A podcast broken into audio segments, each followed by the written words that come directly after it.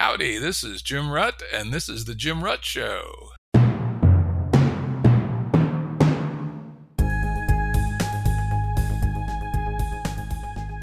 This is a Currents episode. Currents are shorter and less heavily produced than our full length episodes and generally focus on a single topic. As always, links to books, articles, and organizations mentioned are available on the episode page at jimruttshow.com. That's jimruttshow.com. Today's guest is Alexander Beiner, co founder of Rebel Wisdom, a very interesting and useful uh, video journalism uh, organization, and they also do uh, event planning and event uh, operations. So uh, check them out, Rebel Wisdom, uh, on the web. On YouTube, I guess, is where most of your material is, right, Alexander? Yeah, that's correct. Yeah, on YouTube. But we also just revamped our website so, you, so people can find all, all of our films and articles and events on our on rebelwisdom.co.uk now. And as usual, links to uh, Rebel Wisdom will be on the episode page uh, for this episode at jimruttshow.com. Uh, in this current episode, uh, we're going to focus on Alexander's recent Medium essay titled Indigenous Narcissism. Though, as we usually do on Currents episodes, uh, God knows where we may go. Uh, so, welcome, Alexander. Thank you. It's really good to be here, Jim. Thanks for having me on. Yeah, it should, it should be fun. Uh, you know, you start off by saying uh, that you know we really can't blame social media for everything that's going on, uh, and I absolutely agree with you. And, and you know, in reality, of course, uh, social media is just a, an artifact, an engine, a machine, and it has to interact with a culture, and it no doubt interacts with different cultures in different ways. Mm. and uh, you then uh, hop into talking about Joe Henrich and his idea of weirdness, uh, which is uh, essentially our culture. Talk about weirdness a little bit.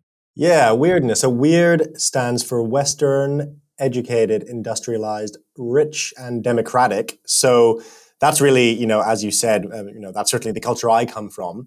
Um, let's, you know, to put it simply, although I, I, know some people would have issue with the phrase, but let's say Western countries, uh, but it's not just Western countries. Um, but, but largely, actually, no, that's I'd say largely that's accurate.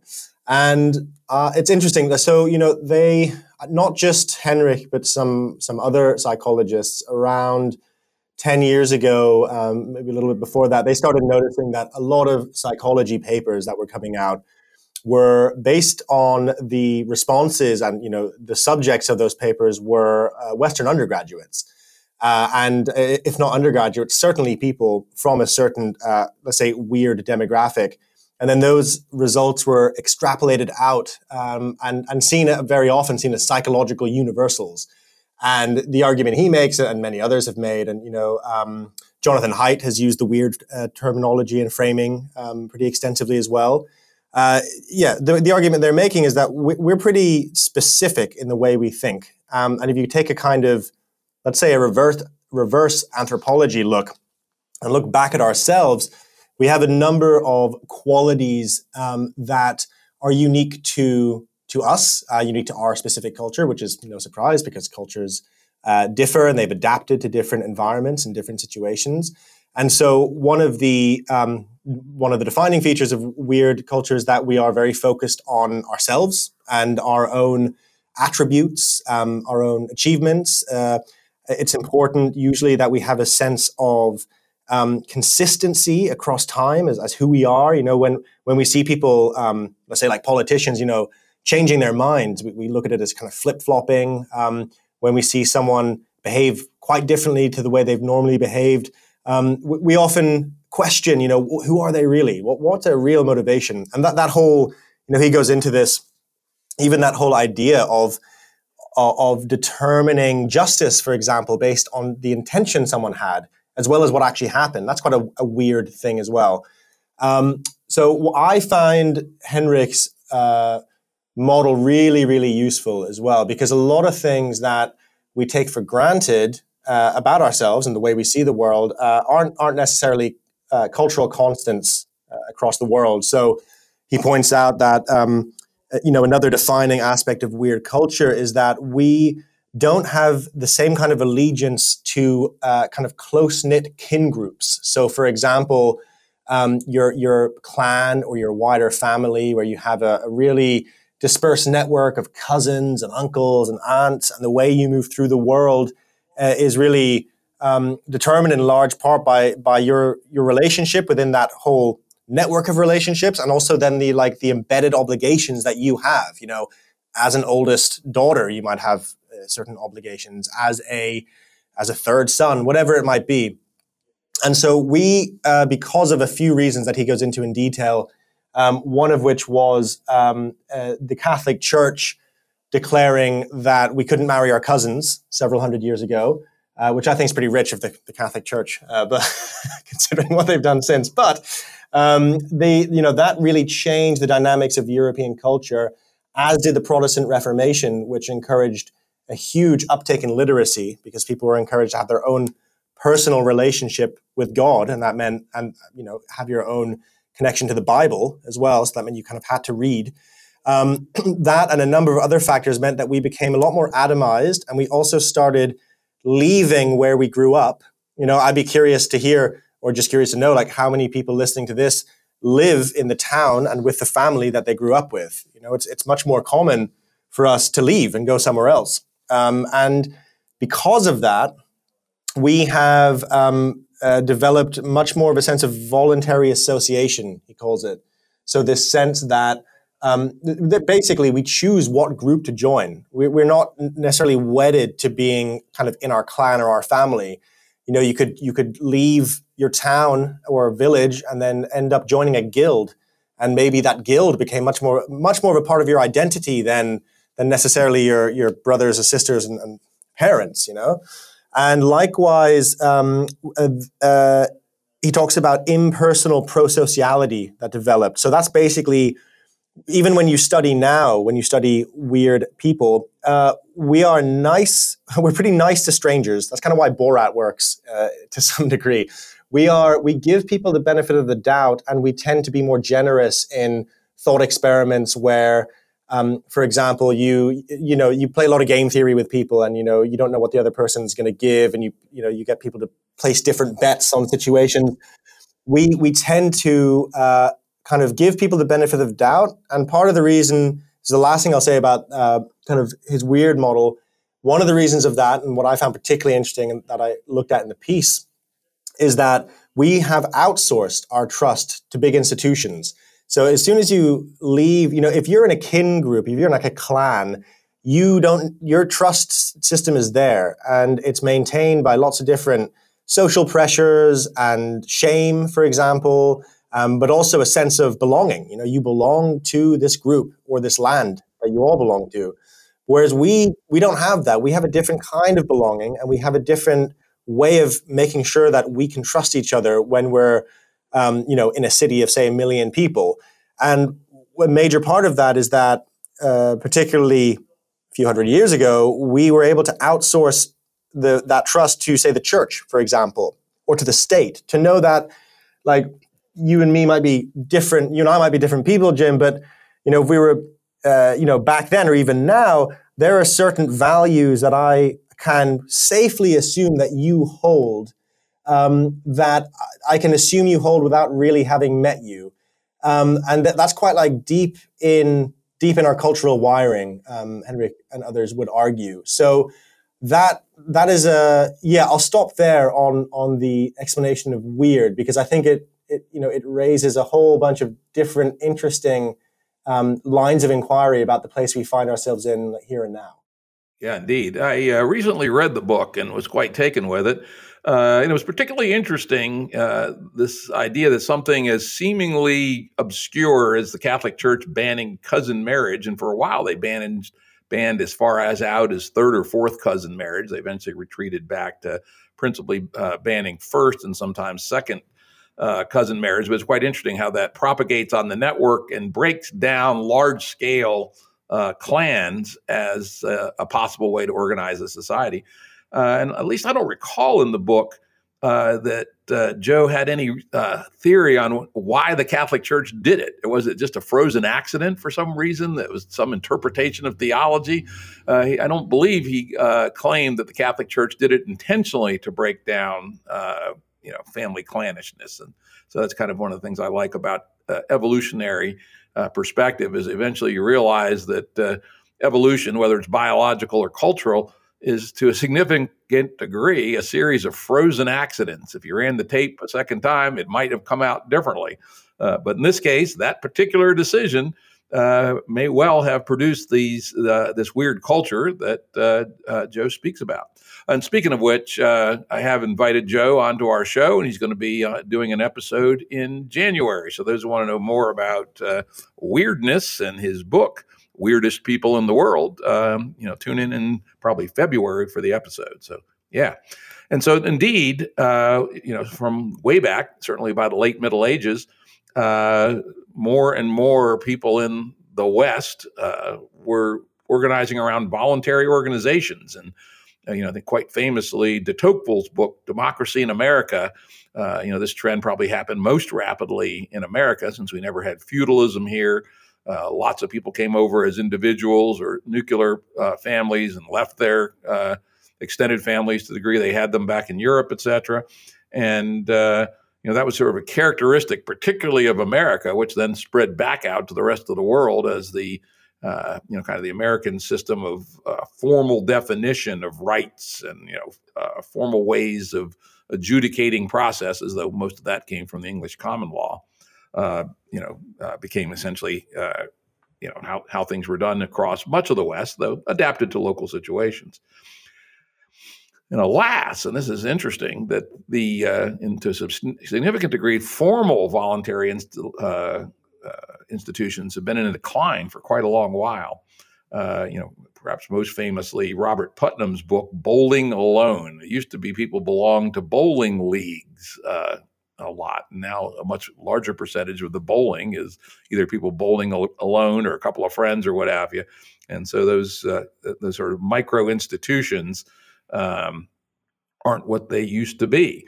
Uh, and there used to be, you know, uh, again in the states. I don't know about the rest of the world. There used to be a whole bunch of voluntary organizations like the Elks Club and the Moose, and you know they provided some uh, economic insurance. You know, in other words, if you died, your kids would be taken care of. Essentially, insurance type uh, policies. And again, those have been in long term uh, decline in the West, and uh, has been very little to take their place. And uh, into this void comes social media, and uh, you know, and its engine of optimization to uh, essentially fig- force you into a tribe, whether you want to or, not. And talk a little bit about that. Yeah, I mean, this this is the one of the points I was exploring uh, in the essay is that so what what it really what really strikes me about that particular weird psychology is, is how it relates to our sense of belonging you know and it's the, what i so you know I, as you mentioned i make the point that we can't lay all of the problems that we're facing at the you know the feet of the silicon valley tech companies although of course the technologies they've created are very destructive combined with uh, a particular void the void of well you know some people would have called it call it the void of meaning, but certainly there's a void of belonging because, as you mentioned, the major institutions that we were outsourcing our trust to aren't trustworthy anymore. And not only are they not trustworthy, but they don't really work very well um, in many, many cases. And hence, hence a proliferation of, of people looking to find ways to do things better and in a more sustainable way. So the so I'm particularly interested in the, how, how that plays out on social media because you know social media is sort of like voluntary association on crack. It's like you join different tribes. You know, Peter Limberg has talked about memetic tribes. You know, these different tribes that have proliferated online, and they each have a different value system, and they're all fighting for some aspect of the narrative. And there's you know there's many of them, and there seem to be more every day. So this is kind of war for narratives of belonging. And social media is the battleground where that takes place, and they certainly profit off of it. But that war, that, that void of belonging, I think is so much deeper than uh, that. We would have a problem without social media, let's say. Um, in the same way that, you know, so the social dilemma talk the, the film that, that came out on Netflix um, talks a lot about the addictive quality of social media and the way they're hijacking um, our nervous systems and, and kind of hijacking our dopamine systems. Now, a few people recently have written critiques of that. A few psychologists, um, critiques of the, the, and biologists of the nature of addiction and the nature of the dopamine system and whether how true that actually is. But just leaving that to one side, um, that that process of um, that addiction, there has to be something underneath driving it. In the same way that alcoholism isn't caused by alcohol, it's caused by underlying trauma, and it's caused by many different developmental factors, situational factors. So it's kind of a perfect storm, I think. And that, and I think drilling down into belonging and how we perceive belonging is is key because if if we if we ignore the fact that we have evolved, or certainly our culture has evolved to belong to different um, voluntary associations and to have a have a sense of agency on the individual where we have to choose where to belong. When we lose trust in those institutions, uh, then we we it's not just something that's happening around us. It's not just an external reality. It's actually, I would argue, it's happening within us, and it's an internal psychological um, process and an, a psychological process of deep fear and dislocation, which makes people, I think, much more susceptible to and ready to fall prey to misinformation, to to join um, anything that resembles something that might give them a sense of belonging and, and identity.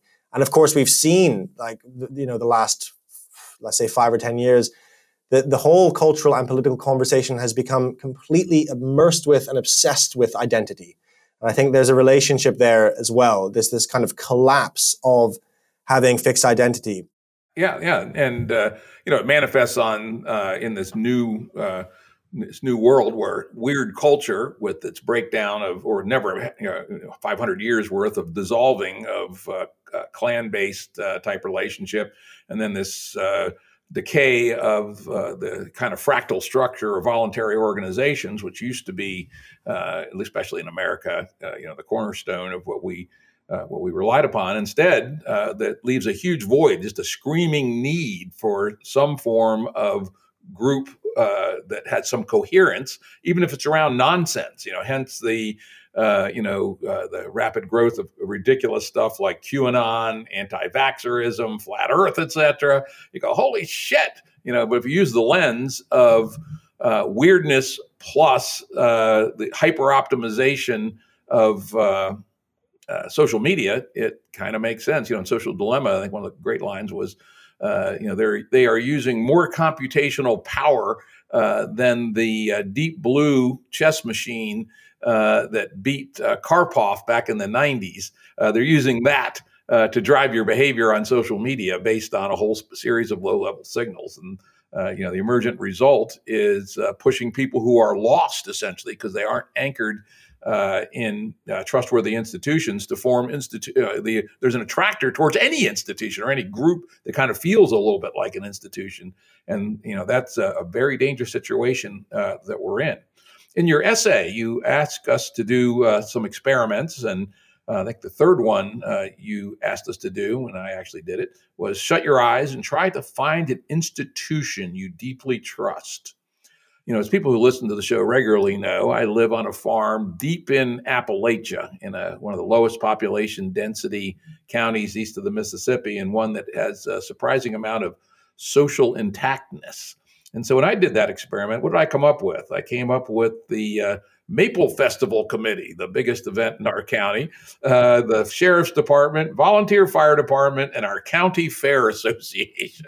Uh, those are very trustworthy organizations. You know, I know the people who head them, I know their process, and I know the fact that uh, uh they do what they do well and have been doing it for, uh, you know, anywhere between, you know, the Sheriff's Department goes back 150 years. even the Maple Festival is now 70 years old. And uh, but note note that's what's not on the list. Anything at a higher level than our local mm-hmm. county, uh, and and I'm kind of uh, I think fortunate and unusual in being a, in a place where uh, the life of a community of 2,200 people, which is the total population of our county, is still healthy and intact. Uh, but as you point out, when you're in a city of a million, uh, those structures have long since disappeared and have been blended into the kind of chaos of life in the city, and there really isn't much that replace has replaced it. Yeah, I think that's a, that's a really interesting point. That's what I was thinking when you were talking. You know, that the the local scale and the fact that you know the people, I mean, is such a huge factor. Um, you know, one one exception that I don't personally feel necessarily, but my my wife pointed out is the National Health Service, the NHS in the UK, has probably a level of trust that no other institution does, certainly in this country.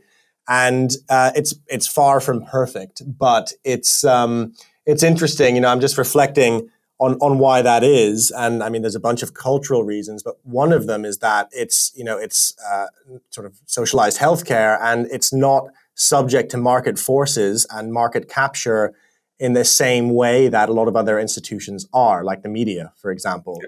Yeah, and a good, a great point. this is one I wanted to to make that when we don't have these institutions of trust, uh, and at the same time, and we'll talk about this, how uh, postmodernism and some of its uh, related theories have impacted this ecosystem. Uh, when the idea of virtue ethics has been undermined, what do you expect to result? But game theory let loose, right? That's I think uh, you know the game B synthesis at its deepest uh, is if you're not uh, constraining a society in relationships and obligations and trustworthy people, and you've undermined the concept of virtue ethics. Uh, of course, game theory is going to run amok. And uh, what is late game A, but game theory run extensively amok and uh, you know lacking these uh, you know these uh, large scale institutions and small scale and medium scale mesoscale institutions uh, very little to resist it and it's an interesting point that something like the National Health Service in the UK or let's say the military in the US which relative always ranks at the top of trustworthy organizations at the national scale uh, neither of them are subject to uh, you know economic driven money on money return game theory. And that may be an important part of why they've retained at least uh, uh, a much greater level of trust than, say, the legislature or the executive or, uh, unfortunately, even the courts. Interesting point. I, something, you know, you just mentioned um, the role of postmodernism. I'd love to pick up on that because it just it reminds me of something uh, uh, that came to me uh, a couple days ago. It's not in the essay, but um, so I'm not sure you, how familiar you are, Jim, with uh, Mich- I'm sure you know Michel Foucault, but I'm not sure how much of his, his work you might have delved into. But um, his probably his most famous book, Discipline and Punish, or one of his most famous ones. What is I think striking about that uh, in terms of what we're discussing is that so he talks about, and this is you see this same or very similar idea played out in the uh, sort of intersectional narratives and identity politics that we're seeing now he talks about power being sort of ever present and running through everything and everyone and the world, you know, looking at the world through a kind of lens of power relations. But very specifically, he he encourages people to look at institutions as the apparatus of power. So he's like, if you want to look at the kind of the source of it, you look to the institutions.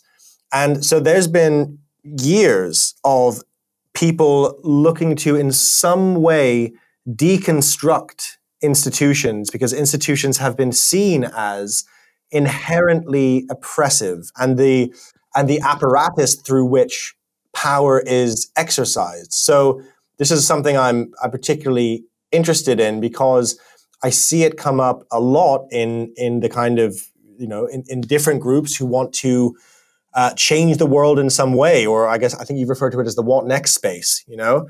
And I've been involved in those kind of circles, various types of those circles um, for, I don't know, uh, 10, 15 years.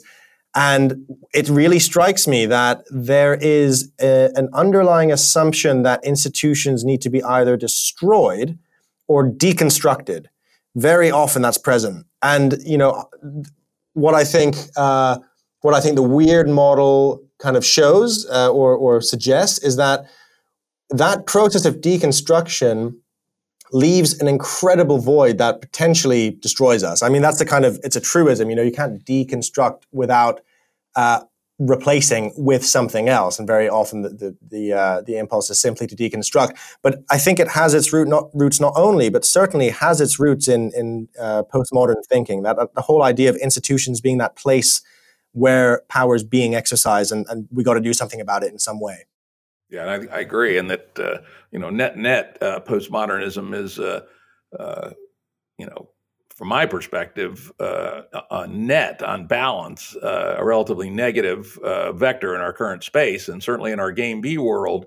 We're well focused on the fact that we need institutional structures and that the way you draw people into behavior is essentially a coevolution of institutions and upgrading the capacity and sovereignty of the individual.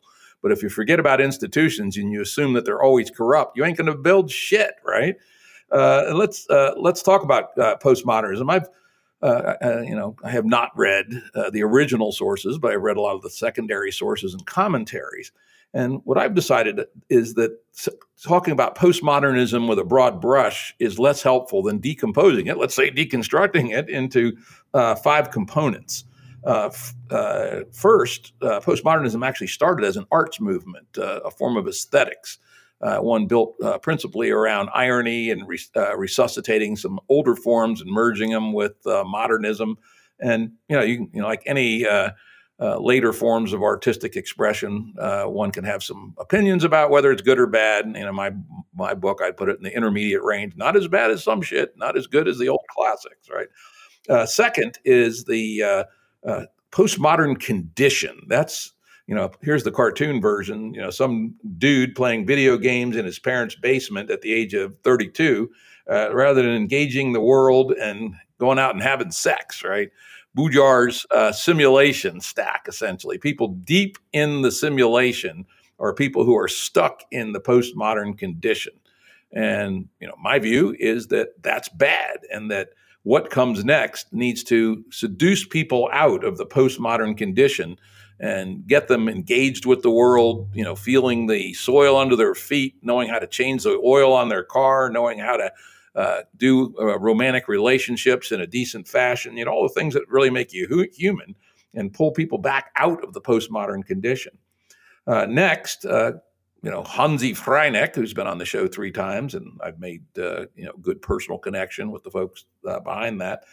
they put forth the idea of postmodern values things like cosmopolitanism, tolerance, etc. I push back on that a little bit. To, to my mind, those are Enlightenment values, and uh, you the, the, the useful point of postmodernism, where I where I don't condemn postmodernism outright, is that uh, while things like uh, cosmopolitanism and tolerance and interest in other cultures, you know, go back and read Diderot, Voltaire, you know, uh, Thomas Jefferson, Ben Franklin. Uh, uh, they've been there since early in the Enlightenment. However, they have been constrained and de- deformed by hypocrisy. I mean, J- Thomas Jefferson is an Enlightenment guy to the bone, right? Very cosmopolitan. But he was also a slave owner. What the fuck, right? Uh, and at the time of the founding of the uh, United States Constitution, you know, not only were uh, black people and Indians uh, prevented from voting, but women too. And uh, in many states, people that didn't own property. Uh, so if one takes some of the postmodernist perspective and uses it to hold the Enlightenment's feet to the fire to live up to the Enlightenment values. And then you can say, perhaps, that postmodern values are Enlightenment values that have been purged of their hypocrisy. And that would be good. So there's a good, something nice to say about postmodernism. Uh, the next I call the postmodern stance. And that's, I think, what people think of when they think of postmodernists, you know, these uh, people who argue that a witch doctor is no different than Johns Hopkins Hospital, or that you know are anti-science, or that don't understand that science is a fundamentally different way of knowing than anything that ever came before. Uh, and you know, producers of uh, what are essentially religious uh, statements like critical race theory that uh, explicitly re- reject empiricism uh, as a way to investigate their domain and in fact uh, argue that the use of empiricism to criticize something like critical race theory uh, makes one a racist oneself. You know, very similar to you know late medieval Catholicism, uh, where any kind of questioning of this intricate, unfalsifiable, uh, tangled web of doctrine was itself sinful, and very much opposed to that. and then finally, the tools. You know, for instance, deconstruction is literally a tool. was used often to deconstruct literary works can be very useful there. And to the great to degree we can use deconstruction softly and in good faith uh, to find the hypocrisies uh, in our institutions and uh, purge them of that, it's useful to the degree that uh, everything you see is the lens of deconstruction and all you do is destroy, that's fucked up. I mean, that uh, you know ends up with uh, moral nihilism essentially, and you know that's happened uh, you know more than more than we might like. Yeah, I mean, there's there's lots to pick up on in there. I mean, one one thing that comes up for me is the like yes, there there is use to both the values and to the the deconstruction because it it, it it shakes up rigid structures and, and ideally at its best if done correctly opens out the margins of our thought and brings in new perspectives that that wouldn't have been allowed in previously. But it also has the quality of being perpetual if it's not um, if it's not done well by which i mean if you continuously deconstruct you get into this kind of perpetual deconstruction with loads of full of kafka traps and impossible impossible illogical situations and some of the early postmodernists, like uh, Francois Lyotard, talked about this concept of the sublime, which uh, being really important in deconstruction, because the sublime is the point, you know, comes from romantic poetry, you know, several hundred years before they were talking, but the sublime is the point at which you know you walk out into nature and your language just fails you. It's awe inspiring, and and words you're just in this kind of moment in which all of the classification and categorization fails. And they talked about the, you know, some of them talked about the importance of that in terms of this postmodern deconstruction. And, and what they meant, uh, or, or, one of the things they meant, was that you have to have some kind of fixed um, point at which all of that deconstruction is is irrelevant. You know, you have to have something certain, some some groundedness. And you know, you talked about that a second ago. You know, like the difference between the postmodern condition and then actually just going out and living life and being kind of immersed in the world. And you know, I, I think there's a huge tension in a lot of people around that. You know, the the phrase indigenous narcissism uh, came to me, popped into my head. I was at a festival at the end of the summer in the UK, and it was called Medicine Festival. Um, you would have hated it, Jim. Goddamn hippies. yeah, exactly. It was, yeah. And it was, uh, you know, they had um, they had made a big um, effort and talked a lot about having lots of, including lots of indigenous voices. And they had some people up on stage, um, some indigenous people. I mean, uh, setting aside what the, you know, how complex and problematic the phrase indigenous is, like what exactly does it mean and who is and isn't indigenous. But as I was watching it, I was thinking that there's something off here. And the phrase indigenous narcissism just kind of popped into my head. And I was like, oh, that's kind of cool. I wonder what that means. You know, there's something something in that. It felt very much about about there. There was a certain kind of fixation on the self uh, and a kind of um, falseness to it for me. But part of it was that, uh, and this kind of returns to the weird aspect of it. It's like people have an urge to connect and belong and to feel part of something. And a lot of people, um, especially in that community, want to feel more deeply connected to nature, which which I completely celebrate and I think is is is vital. It's also universal that that kind of transcends culture. So it's it's kind of a clean way for people to connect um, and is, is essentially I think very very important.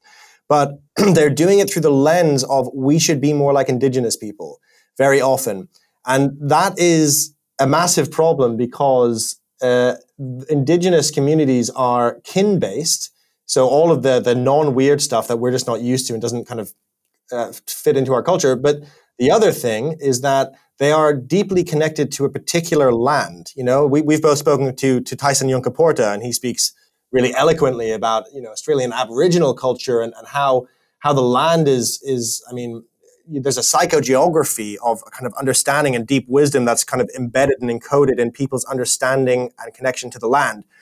And I was thinking like what does it actually look like if we start saying, say in Europe, I want to feel connected to the land? Well, firstly, it's very unpostmodern and it, it creates a huge amount of cognitive dissonance that these communities aren't talking about because it's like saying that means that you have to raise all sorts of questions about well, firstly, private ownership of land is a pretty essential part of our culture. So if I say I'm deeply connected to this land, does the dude who was uh, owns the land the festival was on? Does he sort of mediate or kind of own me in turn? You know, the, the ridiculous questions start coming up. And then equally, the sense of belonging that we are looking for through that connection is um, it, it's hugely problematic because basically that is something the far right did or still does extensively. And so while I think it's very important to be connected to land, there's this kind of tension in those communities where people want it, but they don't quite want to say it. And then they kind of want to talk about. So, what they end up doing is they talk about other people's connection to land and try and sort of um, try and bypass and, and have that connection for themselves. So, I found the the whole that whole dynamic of of what comes up, um, yeah, really interesting. Yeah, that's a. Yeah, I read that. That was very. It was indeed interesting. I had the same thought. I go, hmm. Uh, you know, one could interpret this as kind of like blood and land fascism, right? Uh, you know, the uh, nasty. Uh, uh, one of the nasty drivers behind Nazism, you know, yeah. Lebensraum, you know, we are going to grab the land from those other people. This is our land, right? Uh, on the other hand, and this this is to my mind, this is where it gets really interesting. And you talk about some of the uh, new movements, the new tribes that are forming up, and uh, one of which you mentioned was our uh, Game B group. And uh, I think one of the things that, uh, at least my version of Game B, and one of the strange and interesting things about Game B is there are no authorities. Anyone can say whatever they want about Game B, and so they're, they're it's not yet highly coherent, but it has a kind of a core of coherence uh, is that uh, you know my perspective is that there are uh, definitely things that can be taken from these perspectives, but one shouldn't adopt them hook, line, and sinker. For instance, uh, you know reverence for the land uh, can be relatively contingent in a time and a place. So let's say, for instance, 150 people get together to establish a proto B or a civium, which is uh, our form of thinking about an intentional community, which is getting pretty advanced and is getting pretty close to happening. I expect we'll have uh, at least three proto Bs uh, up and running by the end of 2021. Uh, may even have one this year. No, I probably won't get done this year, but it's getting close. Uh, and so, you know, that would such a an entity would buy a chunk of land. Let's call it 100 hectares, something like that, 200 acres uh, plus. And so, that group of people will have a referential uh, relationship to that piece of land as long as that community exists. And uh, yet we don't say we're going to, uh, you know, dedicate our uh, future to this particular parcel forever. Uh, and if time comes up that there's a better piece of land that we can get somewhere else, we'll move there, right? And uh, you know, a good example I like to tell people about are the Mennonites. Interestingly, the Rutts were Mennonites a long, long time ago. Fortunately, the, my particular branch had the good sense to give that shit up in the 19th century and interbred with a bunch of Irish Catholics and now consider themselves Irish Catholics, even though they're really about half German Mennonite. Oh, well. Well, you know, America, America is wonderful. Uh, but I live in an area with lots of Mennonites, and, uh, you know, they have a tight knit community uh, based on land. Uh, but uh, when the time comes that, uh, you know, for instance, over in the Shenandoah Valley, not, you know, maybe an hour and a half's drive from our farm, land prices spiked uh, during the big uh, real estate bubble in the double aughts. And many of the Mennonites sold this now overpriced land and moved west into the mountains and bought land for a third the price. And so uh, something like 10% of the people uh, here in our county and deep in the mountains are now Mennonites. It's quite interesting. So, you know what, what, what I suggest on around building these neat new tribes is uh, you know don't be doctrinaire and ideological. Be pragmatic. Find what works and realize that there is probably not one design, and you point out uh, situationally based. If one were to build a proto B in a major city, it's going to look very different than one built deep in Appalachia, which is going to look very different on one built on uh, farmland, say uh, 50 miles out from a major city. So, uh, you know, don't be doctrinaire. Uh, look at all kinds of things, right? You mentioned uh, Tyson Yunkaporta. Uh, it's become a good personal friend of mine. He's been on the the Jim Rutt show three times. Very interesting episodes, and he has some very interesting ideas that come out of endogenous cultures. but you know, you and he would agree that you don't want to adopt endogenous cultures uh, in toto. One takes some of the ideas and some of the learnings and combine them with other lenses. You know, what I love about his work is he combines two what seem to be uh, utterly different lenses. One's an endogenous lens, and one's a complexity science lens. Uh, another one, one that I happen to resonate with pretty uh, carefully, and he comes up with some very interesting insights. And uh, I, st- I, think he's still thinking about what are the implications about what is useful from an endogenous lens uh, when combined with a complexity lens uh, that are relevant uh, to a world with 8 billion people on it. Unfortunately, uh, this is the one I like to point out to people who say, "Oh, we should go back to the indigenous ways." Well, yeah, well, as long as you don't mind about uh, ninety-nine percent of the population dying off rather horribly, uh, you could do that. But uh, alas, we're too far along for that. We uh, need to be pragmatists and look for ideas everywhere and not be afraid to build them inst- into institutions and interact with them as people who are undergoing transformation to higher levels of capacity and sovereignty and see what works. Yeah, no, I, I agree completely with that. And, you know, a useful metaphor I found is uh, actually borrowed from, from one of my uh, heroes, Terence McKenna, is, is to see culture as an operating system. And if you see culture as an operating system, then you can, can you can run other operating systems in, in your, your hardware, your, your brain.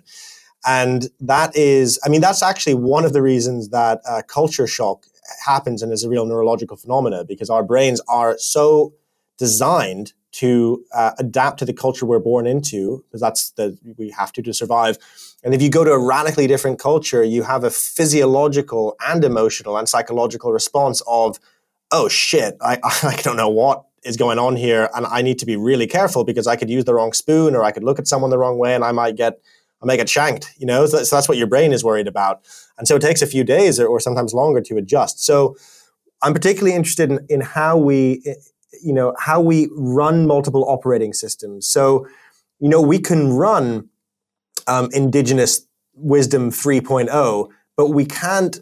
But I think the problem comes when we try and get rid of uh, weird culture 2.1 right? We, we can't get rid of our of our cultural our base cultural operating system. It's just not doable because your brain is already it's too late. Your brain's already wired that way.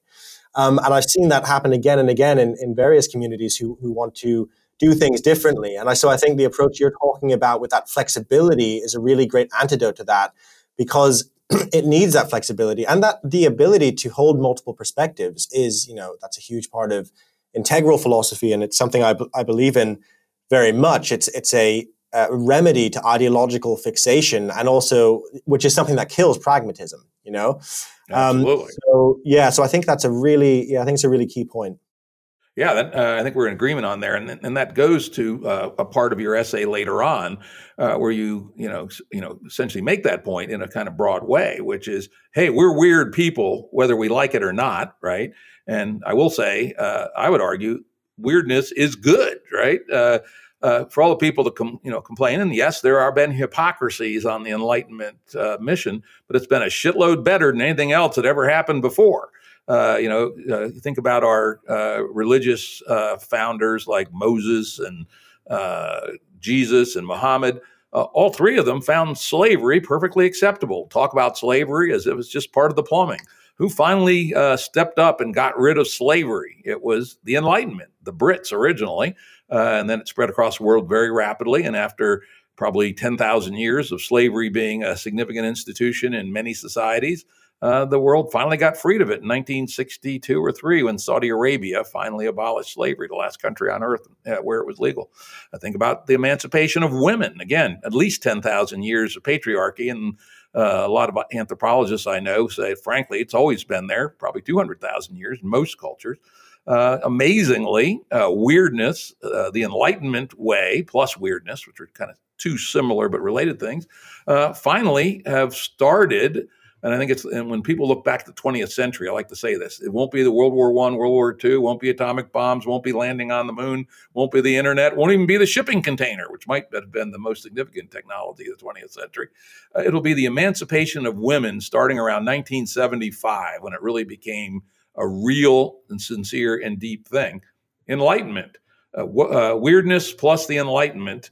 Uh, has produced a society which is far from perfect, and as our game B critique uh, uh, has it, uh, has a fundamental deep problem is that it cannot seem to stop this game theoretical cycle that's driving it over the cliff uh, and exhausting the capacity of uh, you know the earth to support uh, what we're doing and is driving us as humans you know manifested currently by machine learning driven advertising based social media into a place of where our sense making has break, broken down but as I as you know as I iterate, there's lots of good in our tradition, and we shouldn't throw it all out by any means. And uh, and you know again, it's one of the things that uh, annoys me about wokeism. They somehow assume that uh, the West is bad, right? Uh, you know, the West is not perfect, but uh, it's a shitload better than anything that came before.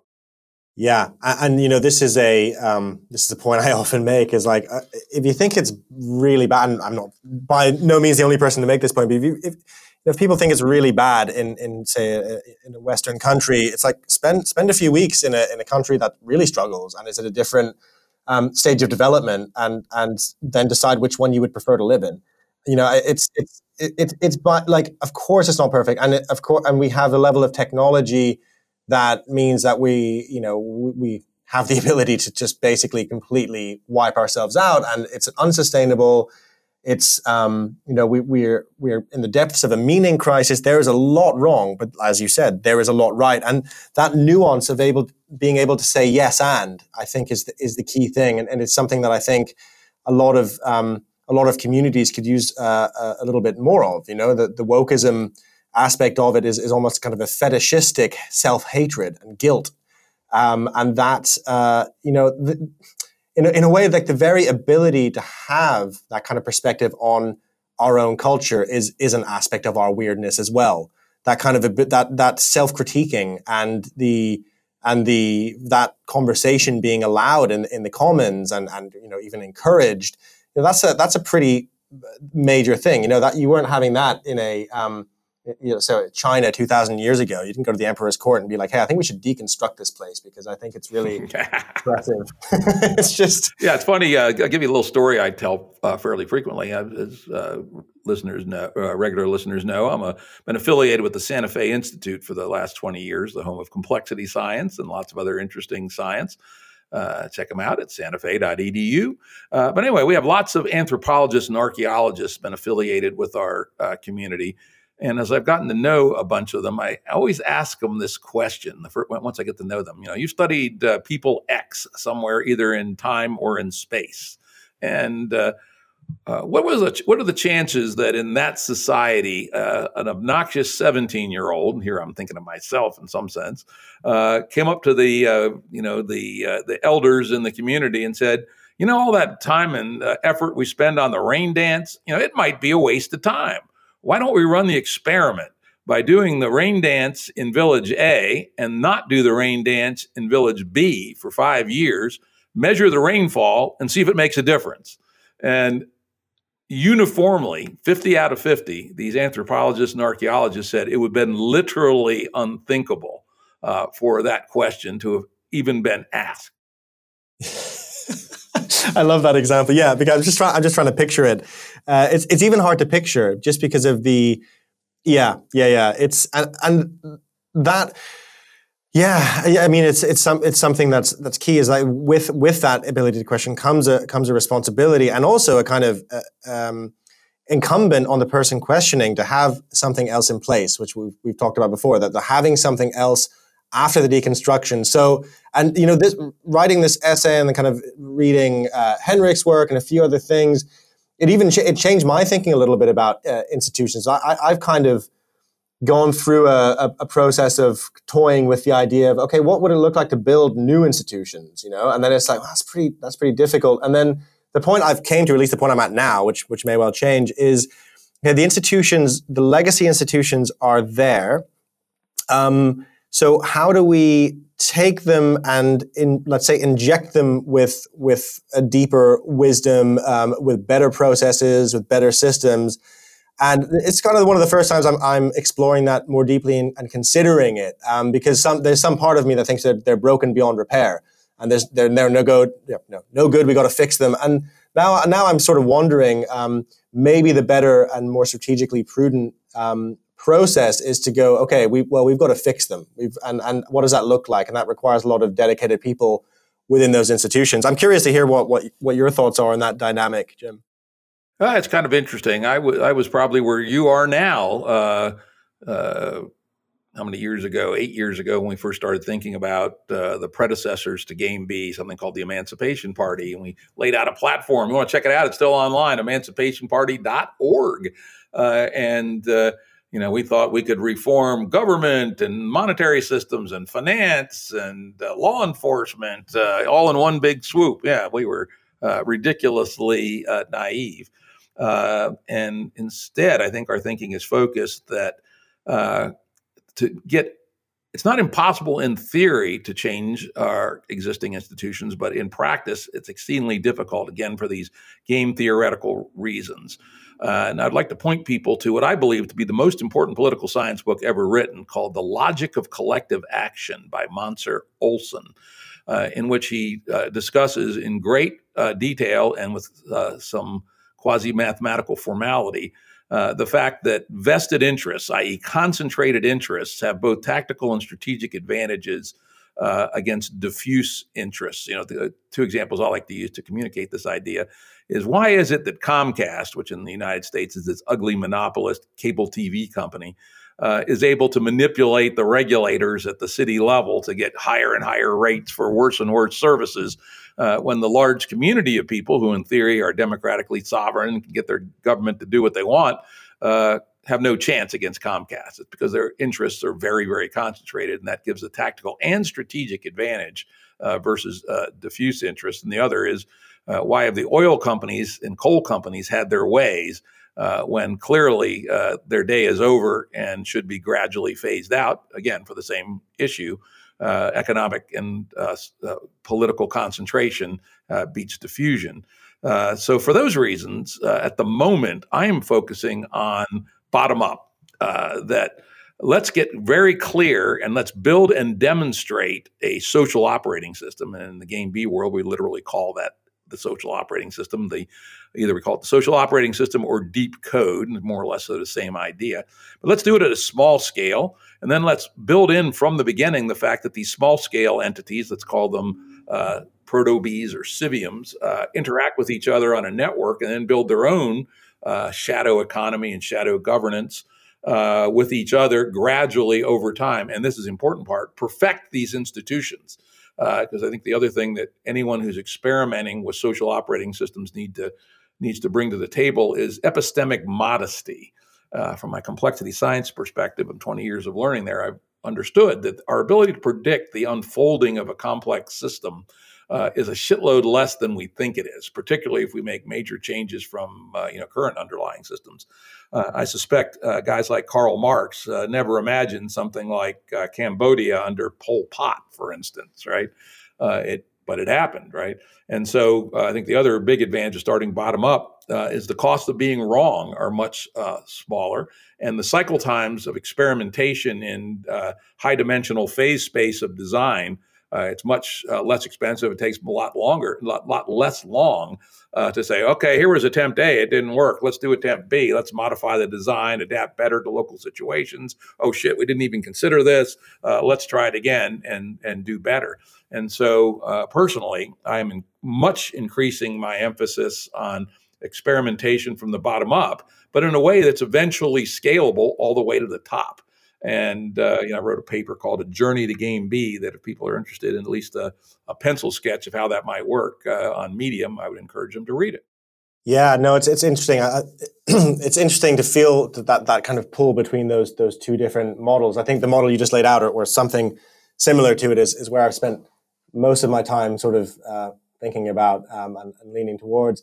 Uh, it's I guess the um, I guess one major question is how those proto institutions, let's call them, or you know, how how they manage to out like that that crux point when they start out competing the game A institutions. I'm particularly interested in that and, and interested in what they need to have in order to do that. And I think part of it, I mean, I, I, uh, yeah, part of it, and I think I've heard you say something kind of similar to this, is that that it can't just be pure game B in a sense of it's like a brand new thing. It's got to have some grounding in game A. It's got to use some of the tactics and dynamics uh, that make game A institutions and ways of doing things so successful.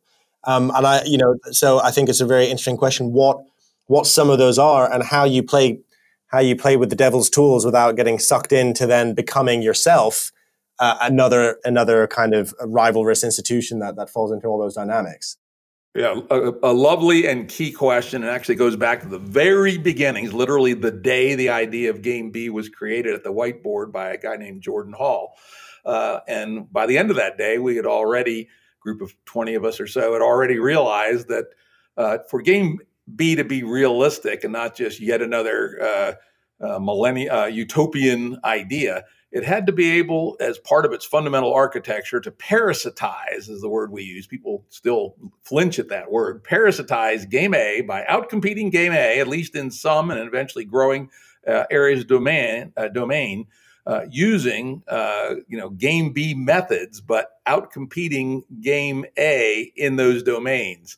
And I think we're been a uh, fair amount of thinking's continued about that. I just had a uh, four hour conversation with Jordan Hall on the front porch of my farm. Uh, what day was that? Yesterday, shit, uh, where we made considerable progress in uh, some formal institutional design, which might well uh, produce a homeostasis where a proto B uh, operates internally one way and has uh, significant but well defined interfaces to game A uh, with the literal intent of outcompeting game A at its own game in uh, carefully selected uh, domains. And over time, as game A gets bigger and we get better at playing game B, and as I said, uh, early instantiations might actually not be quite right.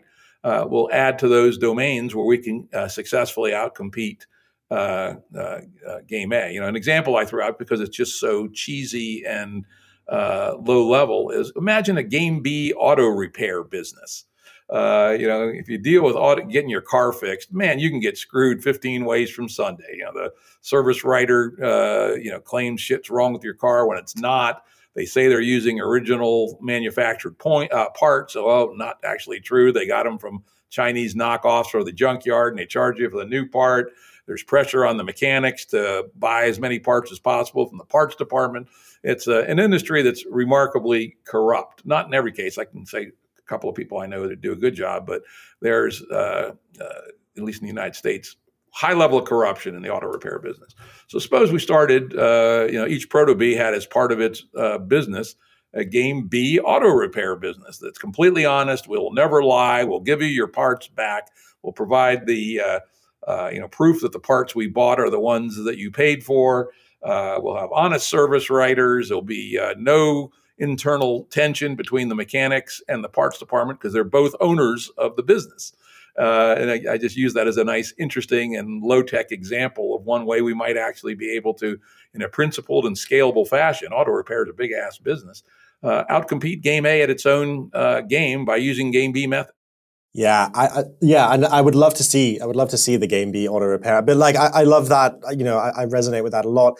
And just just briefly, I think there's a great live example happening right now that that I, I'm currently um, working on a, a, film about, which is the mainstreaming of psychedelic medicine. Which um, you know, so, some people might be aware psychedelics have huge efficacy in, in treating mental health conditions like depression and anxiety and they've been, you know, they were illegal for many years. The last 10 years seen a lot of research with positive results. And now this year, there's been four IPOs of psychedelic companies. So now venture capitalists and big pharma are coming into it. And it's a fascinating case study because you have what is effectively a completely different paradigm and one that's based on completely different values and, and works in a very different way. For example, you have to give people a lot of pre-therapy. It's a very you have to you know you sit with them in a very uh, carefully contained environment uh, as they go through the process and then you you have to give them a lot of support after. That is a completely different model to giving someone an antidepressant pill. And so all of these tensions of a game a medical system are now meeting uh, a, a very different paradigm of mental health which involves the community, which involves a completely different, which may well be a few doses and you don't need the medicine anymore. So that makes it difficult for pharma companies to profit on it. So that's all playing out right now. And I think it's, uh, yeah, I'd encourage people if they're interested in these dynamics to, to kind of pay attention to that because it's going to be, it's going to be a crux point between what happens uh, when a completely different modality tries to enter that that kind of um, entrenched system great example. You know, I, am aware of the work on uh, psychedelics or near psychedelics for treating PTSD, for mm-hmm. instance, right? And again, as you point out, uh, the reason it's so game A is that uh, the pharma companies or you know talk therapists, et cetera, are looking to turn people who have conditions into ongoing chronic uh, uh, uh conditions uh, to be able to extract from their wallet in perpetuity. While something that okay, you know, two MDMA pills and you know two counseling sessions and some connection to a real community solve your problem there ain't that much profit in it, right? So it's got to have yep. a different uh, different driver. And the game A money on money re- uh, return machine rejects these kinds of solutions, and I think that's an excellent example of a potential game B perspective uh, on that particular uh, situation. Mm. Well, Alexander, we could probably talk for another hour, but I think uh, we, we, should probably wrap it about here. Any uh, final thoughts? No, no, I think we, we covered a lot of ground. I, I really enjoyed myself. So, yeah, thanks again for the conversation, Jim. Yeah, I loved it. It's great. So, again, for our listeners, uh, Indigenous Narcissism, Social Media, Belonging, and Weirdness on Medium by Alexander Beiner. And as always, the link will be on our episode page at jimruttshow.com. Thanks for listening. Production services and audio editing by Jared Janes Consulting. Music by Tom Muller at modernspacemusic.com.